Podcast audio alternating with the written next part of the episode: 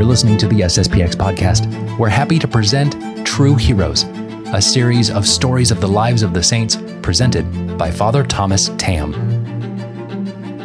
Behold, I have given you power to tread upon serpents and scorpions, and upon all the power of the enemy, and nothing shall hurt you. Hello, my friends, and welcome to True Heroes. During this time of the pandemic, I would like to discuss with you the true heroes of this world and how we can imitate them in our day to day life. Today, we tend to go to the heroes the world presents to us. We are impressed by their dedication to saving mankind, but especially by their powers, and we visualize ourselves flying through the air like Superman, or controlling space and time like Doctor Strange or having superhuman strength like Captain America. Some of us again may want to battle great beasts which look far superior to ourselves and defeat them by our own great power, knowing that we will conquer without difficulty. But what if I told you that people like this, these people that we like to visualize ourselves as and wish to imitate, really exist? and they are far greater than these others we wish to imitate. What if I told you that we have accounts of persons flying through the air and others controlling space by being in multiple places at once?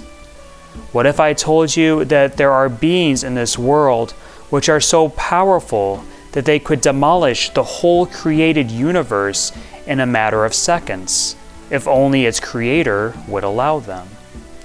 Why do we not rather look to them and desire to imitate them rather than these other characters that the world will offer?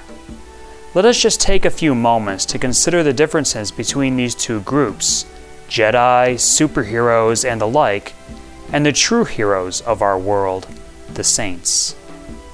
The first and most obvious one is that the saints really exist whereas superheroes or Jedi or magical creatures do not. Believe it or not, the only place you will find superheroes is on your television screen or in your comic books or perhaps as a toy on your shelf. The saints lived in the same world you live in. They walked the same earth you walk on today. Their lives may have been, in some cases, very similar to yours and mine. The second difference is the source of their power. For superheroes and the like, their power comes from some phenomenon, almost always an accident, and always coming from nature in one way or another, however strangely that may have come about. This is why, in most cases, the characters can explain it away by some sort of scientific explanation. The saints all get their power from a different source and can only use this power if they are humble enough to acknowledge the source from which this power comes. We are, of course, referring to God Himself. No one can do these things except God and those to whom God gives that power. The third and last difference follows from the second. A person must be humble virtuous if he is to be a true hero in this world. He has not given it by some accident, but is specifically chosen by God because of his virtue. Many of these people that the world presents to us as heroes are not very virtuous at all. Some of them, I would almost say most, are downright abominable when it comes to their moral life, and in some cases, the world will present this immoral lifestyle as praiseworthy. But we know better. We know that it is only by serving God that we become those heroes whom we should admire. From these videos, we want to see how we too can become saints, the true heroes of this world. This is the mission that God has entrusted to all of us. Yes, we are meant to be the superheroes of today's world by being saints. And we can only be saints if we recognize we can do nothing without God and His almighty power. With this in mind, let us begin this adventure with open minds, preparing ourselves to go beyond what we usually would, seeking to please God in all things. Today, I would like to consider the life and legend of St. George. The name George comes from Georgios, meaning tiller of the soil or farmer in Greek. There is not much that is known historically about this saint, but we can still see what we can of his life and see how we can imitate him in our own. Without further delay, then, let us begin his story. George was born to Gerontius and Polychronia, a Roman officer and a Greek native of Lydda in Cappadocia. Both were Christians from noble families of the Anici, and George was raised to follow their faith. When George was old enough, he was welcomed into the Roman Emperor Diocletian's army. By his late 20s, George became an imperial guard for the emperor at Nicomedia. The most well known story we know of St. George is his legendary battle with a dragon. According to the legend, a terrible dragon had ravaged all the country around a city of Libya called Selina, making its lair in a marshy swamp. Its breath caused sickness whenever it approached the town, so the people gave the monster two sheep every day to satisfy its hunger. But when the sheep failed, a human victim was necessary, and lots were drawn to determine the victim. On one occasion, the lot fell to the king's little daughter. The king offered all his wealth to purchase a substitute, but the people had pledged themselves that no substitute should be allowed, and so the maiden, dressed as a bride, was led to the marsh. There St. George chanced to ride by, and asked the maiden what she did. But she bade him leave her, lest he also might perish. The good knight stayed, however, and when the dragon appeared, St. George, making the sign of the cross, bravely attacked it and transfixed it with his lance.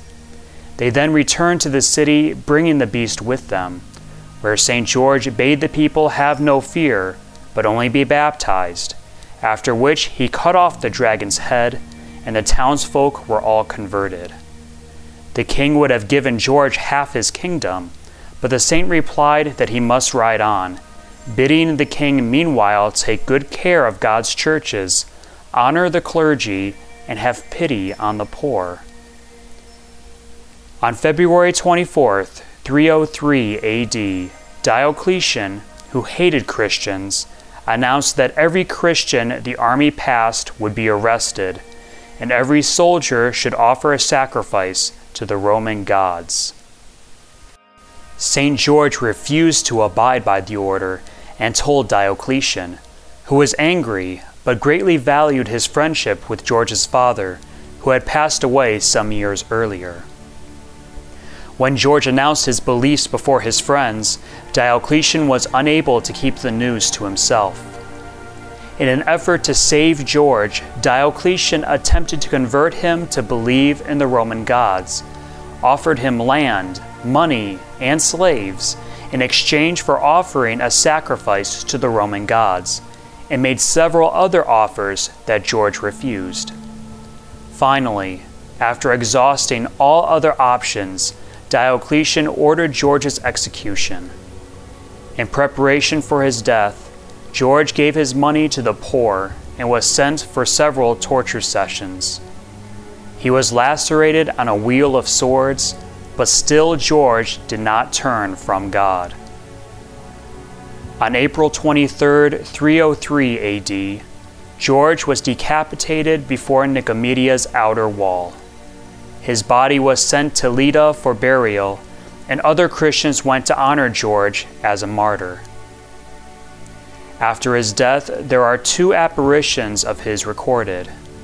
The first was to the Christian army during the Holy War before the Battle of Antioch. The success of this battle, proving fortunate to the Christians under Godfrey of Bouillon, made the name of St. George more famous in Europe and disposed the military men to implore more particularly his intercession. The second was to King Richard I in an expedition against the Saracens, which he related to his soldiers. The soldiers, being encouraged, soon gained the victory over their foes. St. George is the patron saint of Boy Scouts and soldiers, as well as the countries of England, Portugal, and Germany.